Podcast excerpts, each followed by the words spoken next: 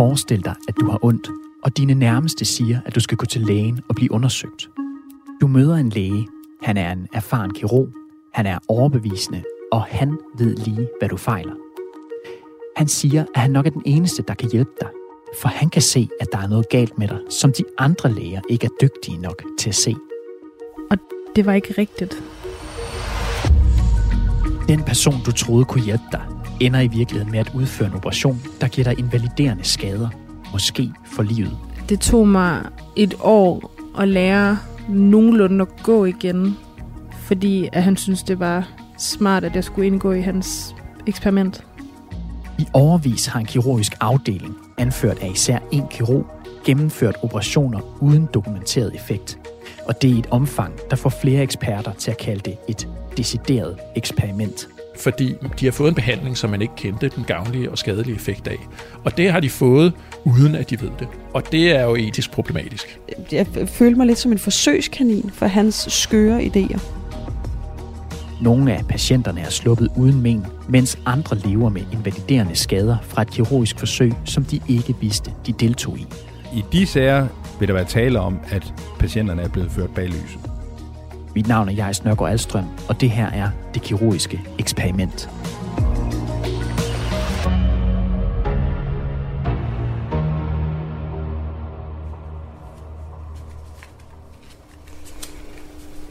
Den er 10 cm lang nålen. Det tror jeg også, du havde lidt svært ved de første gange, den der kæmpe nål. 24-årige Lærke Havemann ligger på en briks på smerteklinikken på Bispebjerg Hospital i København. Hun er ved at få behandling med Botox, fordi hun har en nerveskade i sit venstre ben. Er du parat, Lærke? Ja. Så kommer der et stykke igennem huden her. Og det er det, der ikke er særlig rart, fordi den er lidt stum, nålen her. Skaden betyder, at Lærke ikke kan mærke det meste af ydersiden af benet, og at hun lever med kroniske smerter. Hvis jeg skal prøve at beskrive, hvordan det føles i mit lov, hvordan det gør ondt, er jamen for eksempel, altså, at mit ben er vigtet ind i et stødhegn, og jeg får elektrisk stød hver andet sekund. Og så skulle du se til, hvis der kommer et lille ja hernede. Ja, det gør der nu. Det gør der nu. Er det væk igen? Ja. Hver tredje måned kommer Lærke her på smerteklinikken for at få sprøjtet Botox ind i benet. Det er det eneste, der kan lindre de smerter, nerveskaden giver hende. Skaden skyldes en operation, Lærke har fået i sin venstre fod. Altså det, er sådan, det her lange ar, der går ned ad min fod, er fordi man har åbnet hele indersiden. Og så har man både et hul igennem her ved anklen, sådan lige der, hvor ens, hvis man har sneaks på, hvor de sådan går til dig til kanten. Det her, man har både igennem for at sætte det her fiberwire ind igennem knoglen. De seneste tre år er Lærke blevet reopereret i foden flere gange. Hun har gået til genoptræning og har været i intensiv smertebehandling. Er du okay? Ja. Så er vi lige ved at være færdige. Flytter jeg igen. Planen var ellers, at Lærke nu skulle have været i gang med at studere medicin eller til jordmor, men i stedet er det her hendes hverdag. Det er bare så mega frustrerende, fordi at jeg havde nogle drømme før det her skete, og i, i tre år har de bare været helt uden for rækkevidde. Men vi ringer til dig efter en måned mm. og hører, hvordan det går, om du har effekt af botoxen som vanligt. Mm. Så lægger jeg en tid ind til om tre måneder. Ja. Så snakkes vi ved. Ja. For at forstå, hvordan 24-årige Lærke er endt med et alvorligt handicap og smerter, skal vi tilbage til den 23. maj 2017 til en baggård på Nørrebro. Lærke er på det her tidspunkt ved at læse suppleringsfag på HF, og hun er lige gået på læseferie. Om få uger er hun færdig med eksamen, og så skal hun på rygsækrejse med sin kæreste Sigurd. Men først står den på fødselsdag med vennerne. Det er min 20-års fødselsdag, og det hele er sådan, alt er sådan lige sprunget ud, den der, den der sommerduft. Det er sådan rigtig hyggeligt, og det hele er sådan varmt og sommeragtigt. Lærker og hendes venner drikker øl, spiller spil og spiser sammen rundt om bordene i baggården. Og da den lune forårsdag går på held, pakker de sammen. Og vi begynder at tage tingene fra de her borde, vi har sat sammen. Og så skal vi ind ad en kælderopgang for at komme op og ud igen. Og så er det den, det er den trappe, jeg så, jeg så falder ned af. Lærke ved ikke præcis, hvad der går galt på trappen, men da hun er på vej ned, falder hun. og lander bare nede på det her betongulv. Og folk de kommer løbende, og, og så kan jeg bare huske, at jeg sådan, min fod. Lærkes venstre fod hæver hurtigt meget og bliver rød og blå.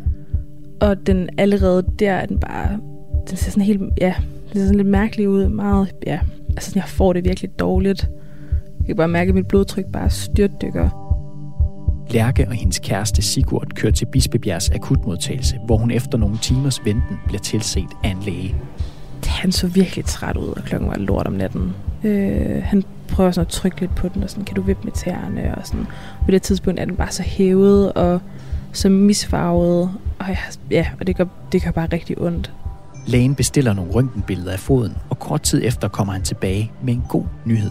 Jeg kigger på billederne, og de ser fine ud, og der er ikke noget, der er brækket. Her er der nogle krykker, og øh, de, dem kan du lige bruge et par dage. Og så siger han sådan, men det, det, men det ser fint nok ud. Lægen på akutmodtagelsen fortæller Lærke, at hendes fod er forstuet. Lærke har i tiden efter faldet svært ved at gå, og det gør meget ondt i foden. Og så, en måned efter faldet, får Lærke et uventet opkald. Og så er det en læge fra Bispebjerg Hospital, som siger, øh, hej Lærke, jeg var ked af det, men de havde overset, at øh, der faktisk var et, et brud på mit skinneben.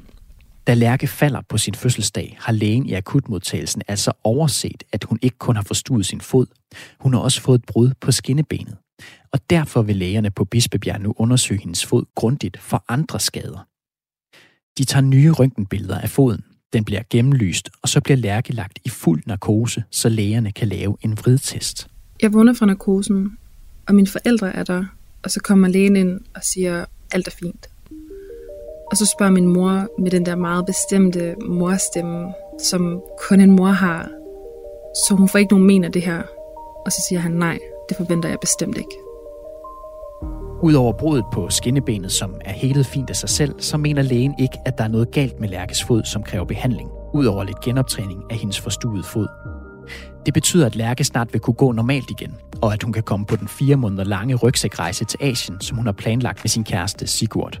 Det var en kæmpe lettelse, fordi at så skulle vi fire måneder ud at rejse til Sydøstasien, ligesom alle andre unge mennesker, og bare cruise rundt og leve livet og, og være frie. En måned senere tager Lærke og Sigurd på den længe ventede rejse til Asien. Her mærker Lærke det meste af tiden ikke noget til foden, men når de går lange vandreture, gør den ondt. Den blev hævet, og sådan, den blev sådan lidt blå ude på siden, og sådan, altså, den var bare sådan lidt mærkelig. Lærke er dog ikke bekymret over foden, for lægerne har jo undersøgt den grundigt og sagt, at den er okay. Og det er kun, når hun går lange ture, den gør ondt, hvilket ikke er usædvanligt efter en forstuning. Alligevel opfordrer både Sigurd og Lærkes familie hende til, for en sikkerheds skyld, at få foden tjekket, da hun kommer hjem fra Asien. Lærke, tag nu lige til lægen og få tjekket den der fod. Nu har der været så meget bøvl med den, og de sagde jo godt nok, at den var helet korrekt, men de havde selvfølgelig også lige glemt dig en måned, så måske skal du lige få tjekket, at den rent faktisk er helet korrekt. Øhm, jeg ringer til min læge for en tid, og han var sådan, nu ved jeg godt, du flyttede til Amager, så du hører egentlig til Hvidovre, men vil du bare tilbage til Bispebjerg? Og siger jeg, ja, yeah, det er sgu egentlig det nemmeste. Okay, jeg sender en henvisning med det samme. Det er så, det er så lille bitte en ting, som bare har haft så store konsekvenser. Det var så simpelt et spørgsmål. En læge, der siger, hvor vil du helst hen? Hvis jeg kunne spole tiden tilbage med den viden, jeg har i dag, så var jeg selvfølgelig taget til videre. over januar 2018 kommer Lærke ind på Bispebjergs ortopædkirurgiske ambulatorium, og det er her, hun første gang møder den kirurg, der kommer til at vende op og ned på hendes liv. Jeg kommer ind i det her ventelokale, men jeg, jeg, jeg, jeg når næsten ikke at sætte mig. Og så kommer han, sving, han kommer bare sådan svingende rundt i døren og siger, Lærke, kommer du bare med mig? Jeg husker det som om, at han er sådan solbrun på sådan en måde, man, altså, hvor man lægger mærke til, at folk ikke er solbrun i januar. Han ligner sådan en erfaren overlæge, slut 50'erne måske, tæt på 60, i sit hospitalstøj, og, og så går vi sådan ret godt stykke ned ad gangen. Så siger han, vi skal ind her. Sæt du dig bare der. Og så siger han, Nå Lærke, jeg kan se, at du har øh, været kommet til skade. Du har haft et brud på dit skinneben og og blevet behandlet her på skadestuen. Og så sagde han, men det, det var i sommer. Hvad har du, hvad har du lavet? Så var jeg sådan, "Jamen, jeg har været ude at rejse. Nå, det lyder da dejligt. Hvor har du været henne? Og var meget sådan interesseret, som om han havde altid i verden. Lærke oplever, at fodkirurgen, der også er overlæge, er rolig og tillidsvækkende, og hun føler, at hun er i gode hænder, da han undersøger hendes fod. Og så kiggede han på den og sådan trykkede lidt hister her, og, sådan, og kørte den ud til den ene side, og prøvede at bøje den, og ud til den anden side, og prøvede at bøje den, og sådan. Og så siger han, Nå, men Lærke, jeg tror simpelthen, at du har reddet dine dybe ledbånd over, som hvis de bliver reddet over, så kan de ikke finde tilbage til hinanden igen. Og det sker meget sjældent, men når det sker, det er noget rigtig skidt. Og så sagde han, at jeg kan lave en operation, hvor at, øh, at jeg simpelthen går ind og får øh, stabiliseret de her ledbånd. Og den måde, man gør det, det er ved, at vi tager noget, der hedder fiberwire. Og så bruger vi nogle meget, meget små huller igennem knoglen her og her og her og her. Og så, øh, så binder vi det her fiberwire igennem. Og det kan så give den stabilitet tilbage, som du mangler nu. Og det er derfor, at det gør ondt, når du går. Det er fordi, der simpelthen ikke er noget stabilitet tilbage i din fod. Fodkirurgen fortæller altså Lærke, at han kan stabilisere hendes fod ved at erstatte ledbåndene i anklen med fiberwire. Fiberwire er en slags fleksibel og stærk tråd lavet af kunststof. Men Lærke er skeptisk, for kun et halvt år tidligere har hun været igennem flere undersøgelser, der viste, at der ikke er noget galt med hendes ankel eller fod. Jeg var meget uforstående over for det, fordi at jeg, altså, jeg, lidt, jamen, altså, jeg har jo været igennem virkelig nogle virkelig grundige undersøgelser. Altså, de bliver mig jo fuld narkose, og de brev rundt i den der fod, og, og så var han sådan, ja, ja, men øhm, de har altså nogle gange lidt travlt med på de der operationsgange, plus at de ikke er specialiseret i fødder, ligesom jeg er. Jeg er overlæge, og, jeg har lavet det her i 30 år, eller hvor meget, altså han- 20 år, eller jeg ved det ikke. Så det handler også lidt om erfaring. Og så kan jeg huske, at han sådan siger, jamen Lærke, du er jo her, fordi du har ondt. Og så var jeg sådan ja, det er jo egentlig rigtigt nok. Kirurgen fortæller, at det er ham, der i samarbejde med en anden kirurg har udviklet proceduren, og at de har rigtig god erfaring med den her operation. Men før han kan operere, skal der laves en MR-scanning af Lærkes ankel. For den kan vise, om ledbåndene på indersiden af anklen rent faktisk er revet over. Kiron bestiller en tid til en scanning, og seks uger senere vender Lærke tilbage til Bispebjerg for at få resultatet. Og jeg har, jeg har Hjalte, min svoger, med, som læser til fysioterapeut, for jeg havde brug for at have en med, der ligesom forstod lidt mere. Og så kommer jeg ind, og så er han sådan, Nå, Lærke, jeg har fået svarene fra din MR-scanning. Og det var det, det er desværre, som jeg forventede. Og det er jeg rigtig ked af, men, men de her ledbånd, de er her altså ikke. Og det er bare, det er bare så godt, at du er her, fordi hvis vi ikke havde opdaget det, så ville det kan have, have alle mulige uforudsigelige konsekvenser for dig, når du bliver ældre. Og du vil blive ved og ved med at gå rundt og vrikke om og have en ustabil fod, og der vil være så mange ting, du ikke vil kunne, fordi at du hele tiden vil blive ved med at have de her gener. Du er ung, du skal have et godt ungdomsliv, og vi skal have det her overstået. Og hvis du vil, så kan jeg skedulere dig til, til operation hurtigst muligt. Lærke og svogeren Hjalte spørger kirurgen, hvad operationen og forløbet præcist indebærer. Og så finder han en informationsfolder frem. Og så åbner han det, og så bladrer han, og så siger han, så kan du se her, det her, det er sådan her, sådan her, det fungerer. Og øh, jeg kan huske, at Hjalte spørger meget sådan, er det en meget avanceret operation? Og siger, nej, nej, vi plejer faktisk at bare lægge et blok, fordi det går relativt hurtigt. Det tager ikke mere end en times tid.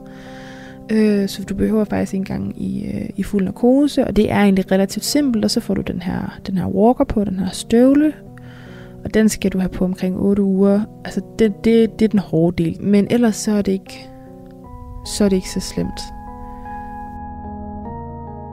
Det var ikke, fordi han var sådan, det er et spørgsmål om tid, før din fod falder af, men han sådan var sådan, det her, det kommer, ikke, det kommer ikke til at gå over, før vi har fået gjort det her. Og du var nok ikke fået det tilbudt, hvis du var kommet et andet sted hen. Så hvor er det bare heldigt, og hvor er, hvor er det bare dejligt, at du er her, så jeg kan hjælpe dig. Og her forlader vi Lærke og kirurgen på Bispebjerg Hospital et øjeblik. For vi har prøvet at finde ud af, hvorfor Lærke ikke vil blive tilbudt den her operation et andet sted. Min kollega Allan Christiansen har undersøgt det. Jeg har kontaktet det europæiske selskab for fodkirurgi, det danske selskab for fodkirurgi, og jeg har kontaktet en lang række danske fodkirurger. Men der er ikke nogen, der har haft lyst til at udtale sig. Men der er en, der godt vil fortælle os noget. Det er Lars. Lars Ebskov er fodkirurg på Hvidovre Hospital. Ligesom sine kolleger er han heller ikke vild efter at medvirke. Vi må ikke afspille for samtalen, men han har givet os lov til at citere fra den. Og Allan, hvad er det, han fortæller dig? Jamen, ifølge Lars Ebskov, så er det sådan, at hvis anklen ikke er brækket, så er det meget sjældent, at de indvendige ledbånd bliver revet over. Og hvis ledbåndene er revet over, så heler de som regel af sig selv alligevel. Det er så sjældent en skade, at Lars Ebskov vurderer, at de på videre laver højst 3-5 operationer om året. Og så er det altid i forbindelse med en større operation, altså for eksempel ved en ankelprotese, hvor man udskifter hele anklen. Så de laver den faktisk ikke. Nej. Vi har spurgt alle de sygehus i Danmark, der har en fodkirurgisk afdeling, om hvor mange operationer de laver på de indvendige ledbånd, hvis foden er ustabil. Om her er det for eksempel i Aarhus, her laver man ikke operationen. Nordsjællands Hospital, de skriver, at øh, de ikke kan huske, hvornår de sidst har lavet den her operation. Og i Kolding svarer de, at det er sjældent nødvendigt, men at de måske har lavet en fem operationer på ni år. Og Lars Ebsgaard fortæller også, at selv store europæiske hospitaler kun sjældent laver den her type operation, som Lærke bliver tilbudt. Så den her operation bliver kun meget sjældent lavet andre steder. Men over for Lærke sidder der en kirurg, og han mener, han har opdaget noget, som andre fodkirurger ikke kan se. Nemlig, at de indvendige ledbånd i anklen også tit går i stykker ved forstuninger, og ikke kun ved en brækket ankel. Og da der er mange flere forstuninger end brækkede ankler, så har den her teori ført til rigtig mange operationer.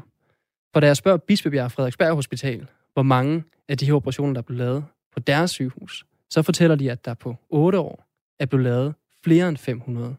Det er mange flere operationer, end hvad der er blevet lavet på resten af landets sygehus til sammen. Og hvad tænker Lars Ebskov, den anden læser, om det? Lars Ebskov fortæller, at der er meget få artikler og meget begrænset viden om effekten af den her operation. Og selv internationalt bliver det diskuteret, om det her overhovedet er nødvendigt. Men det, man kan blive enige om, det er, at der er meget få mennesker, der river deres indvendige ledbånd over. Så Lars Ebskov mener, at hvis man som kirurg begynder at operere ud fra en teori om, at den her skade er meget mere hyppig, end hvad der er almindeligt anerkendt, så skal det foregå som et led i et videnskabeligt eksperiment. Alt det her, det ved Lærke intet om, da hun sidder over for Kent Espensen. Jeg hedder Carsten Jul Jørgensen, og jeg er overlæge og forsker ved Cochrane Danmark og Center for Evidensbaseret Medicin i Odense. Carsten Jul Jørgensen har flere års erfaring med forskning inden for nye behandlinger. Vi har bedt ham om at kigge på den informationsfolder, som Lærke fik udleveret på kirurgens kontor. Når jeg ser på den patientinformation, man har fået, så står der intet om den usikkerhed, som øh, eksisterer omkring effekten af den her behandling. Patienten øh, kan jo så, øh, hvis det er den eneste information, de har fået, umuligt foretage et informeret valg. Informationsmateriale som det her skal sikre, at man som patient er grundigt informeret om den behandling, man skal have. Og sammen med den samtale, man har med en kirurg inden en operation, danner det grundlaget for det samtykke, man giver, inden man lader sig operere. Og det er jo øh, et krav i det danske sundhedsvæsen, at patienter skal acceptere en tilbudt behandling øh, på baggrund af et informeret valg. Og ligesom Lars Ebskov, der er fodkirurg på Hvidovre Hospital, så mener Carsten Jul Jørgensen, at når der ikke er nogen dokumenteret effekt af den behandling, som kirurgen laver, så skal behandlingen foregå som et eksperiment. Og det er der en grund til. Når man ikke protokollerer sin behandling, ikke tilbyder eksperimentel behandling inden for rammerne af videnskabelige forsøg, så bliver vi ikke klogere. Så lærer vi ingenting. Al den viden, man kunne have opsamlet, den bliver kastet bort. Og det er uvidenskabeligt, og det er også et betydeligt etisk problem, hvis man gør det på den måde. For man udsætter reelt folk for en risiko, som man ikke kender. Hvis man vil lave forsøg med en operation, skal det godkendes først af den videnskabsetiske komité. Vi har derfor spurgt komiteen, om kirurgen har henvendt sig til dem for at få det her godkendt som et eksperiment. Og de har ikke fundet nogen henvendelse fra ham man kan sige, i og med, at det, så vidt jeg kan forstå, ikke har været tale om et videnskabeligt forsøg, og man ikke har registreret, øh, hvordan det er gået med patienterne, så, så må man sige, at de har jo reelt ikke været med i et medicinsk forsøg. Øh, men de har jo fået en eksperimentel behandling, fordi de har fået en behandling, som man ikke kendte den gavnlige og skadelige effekt af. Og det har de fået, uden at de ved det. Og det er, det er jo etisk problematisk. Carsten Jul Jørgensen fortæller altså, at når effekten af en behandling ikke er dokumenteret, så er der tale om eksperimentel behandling. Og læger skal altså, ifølge den danske sundhedslov, informere patienten, hvis de tilbyder den type behandling. Kirurgen, som sidder over for Lærke, har været speciallæge siden 2006. Hans navn er Kent Espensen. Det er Kent. Hej Kent, det er Allan Christiansen fra Radio 4. Kent Espensen fortæller, at han opdagede den her type operation i en videnskabelig artikel fra 2006, skrevet af en svejsisk kollega, Beat Hintermann. Og den her artikel inspirerede ham til at bruge operationen på en stor gruppe danske patienter. Det er fordi, at jeg havde opdaget, at det rent faktisk var rigtigt, det som øh, der var beskrevet fra Hintermann. Kent Espensen fortæller, at hverken han eller sygehuset har lavet en samlet undersøgelse af de flere end 500 operationers skadelige eller gavnlige effekter. Men han afviser både eksperter og kollegers vurdering af, at det her skulle være anmeldt som et eksperiment. Det kan jeg jo kun være fuldstændig uenig i. Fordi der er ikke noget eksperimentelt i det overhovedet. Det er en behandling, som er nem at lave, og det er en behandling, som virker godt. Hvorfor har du lavet mange flere af de her operationer end resten af landets fodafdelinger? Fordi de ikke har opdaget, at det er vigtigt, det her. Du arbejder ud fra en teori om en lidelse, som andre ikke anerkender, og den behandler du med en metode. Ja. Hvis andre ikke anerkender den, så skal man vel undersøge det som et forsøg, så man kan dokumentere og dele sine resultater. Det er vel kl- helt klassisk videnskab? Nej. Fordi at hvis det er noget, der virker, øh, så behøver du ikke at gøre så forfærdeligt meget andet end at sige, ja, det virker. Vi kan se det på vores patienter. Og sådan er det. Men den påstand er eksperterne altså lodret uenige i. De kalder det et eksperiment. Og hverken Lærke eller de andre patienter, som har været hos Kent Espensen, er blevet informeret om, at de deltog i et eksperiment. Og det er ikke bare etisk problematisk, det kan også være ulovligt. Det vurderer Ken Christensen, der er lektor i sundhedsret ved Syddansk Universitet, og som har skrevet flere bøger om patienters rettigheder og sundhedsjura. Hvis man gennemfører forsøg uden forudgående godkendelse fra komitésystemet, så er det i sig selv omfattet af en strafbestemmelse. Samtidig så sker det også det her, at man gennemfører behandling på patienter, hvor de ikke er informeret om, at de indgår i en behandling, der er eksperimentel, så kan det efter omstændighederne blive sidestillet med ulovlig lægemsskadelse efter straffens bestemmelser. Og i de tilfælde, der vil det betale, at man som patient lider et overgreb. Da Lærke sidder på Kent Espensens kontor og skal beslutte, om hun vil opereres, fortæller han hende ikke, at operationen er eksperimentel. Eller at indgrebet, som han vil udføre på hendes krop, i mange eksperters øjne slet ikke burde laves med en skade som hendes. I stedet fortæller han ifølge Lærke, at det her blot er et simpelt indgreb, som oftest går godt. Alligevel undrer Lærke sig over, at han er en af de eneste kirurger, der laver den her operation. Jeg kan huske, spurgte sådan, hvorfor er der ikke nogen andre, der laver den her operation? Og så siger han sådan lidt, jamen, det er der også andre, der kan. Men altså, det er, det er lidt som om, at, øh, at der er bare ikke rigtig nogen, der sådan lige har fået øjnene op for, at det her, det virker. Øh, altså, der var sådan, ja, der var, bare, der var bare rigtig fine forklaringer på, hvorfor det var, som det var. Altså, alt hvad jeg havde spørgsmål til, der, der havde han bare et virkelig et svar, der var nemt at godtage, synes jeg. Han virker så rolig og så oprigtig, og så meget sådan karismatisk. Den der måde, han ligesom sagde sådan, jeg ønsker bare, at du ikke skal kæmpe med det her. Så lad os få fikset det nu, inden at den her løshed eller den her ustabilitet gør mere skade. Og jeg kan huske, at da jeg går ud fra den konsultation, at jeg bare sådan... Jeg føler mig tryg og virkelig heldig. Lærke oplever, at hun sidder foran en erfaren kirurg og overlæge. Hun siger ja til at blive opereret af Kent Espensen og får en tid den 13. april 2018.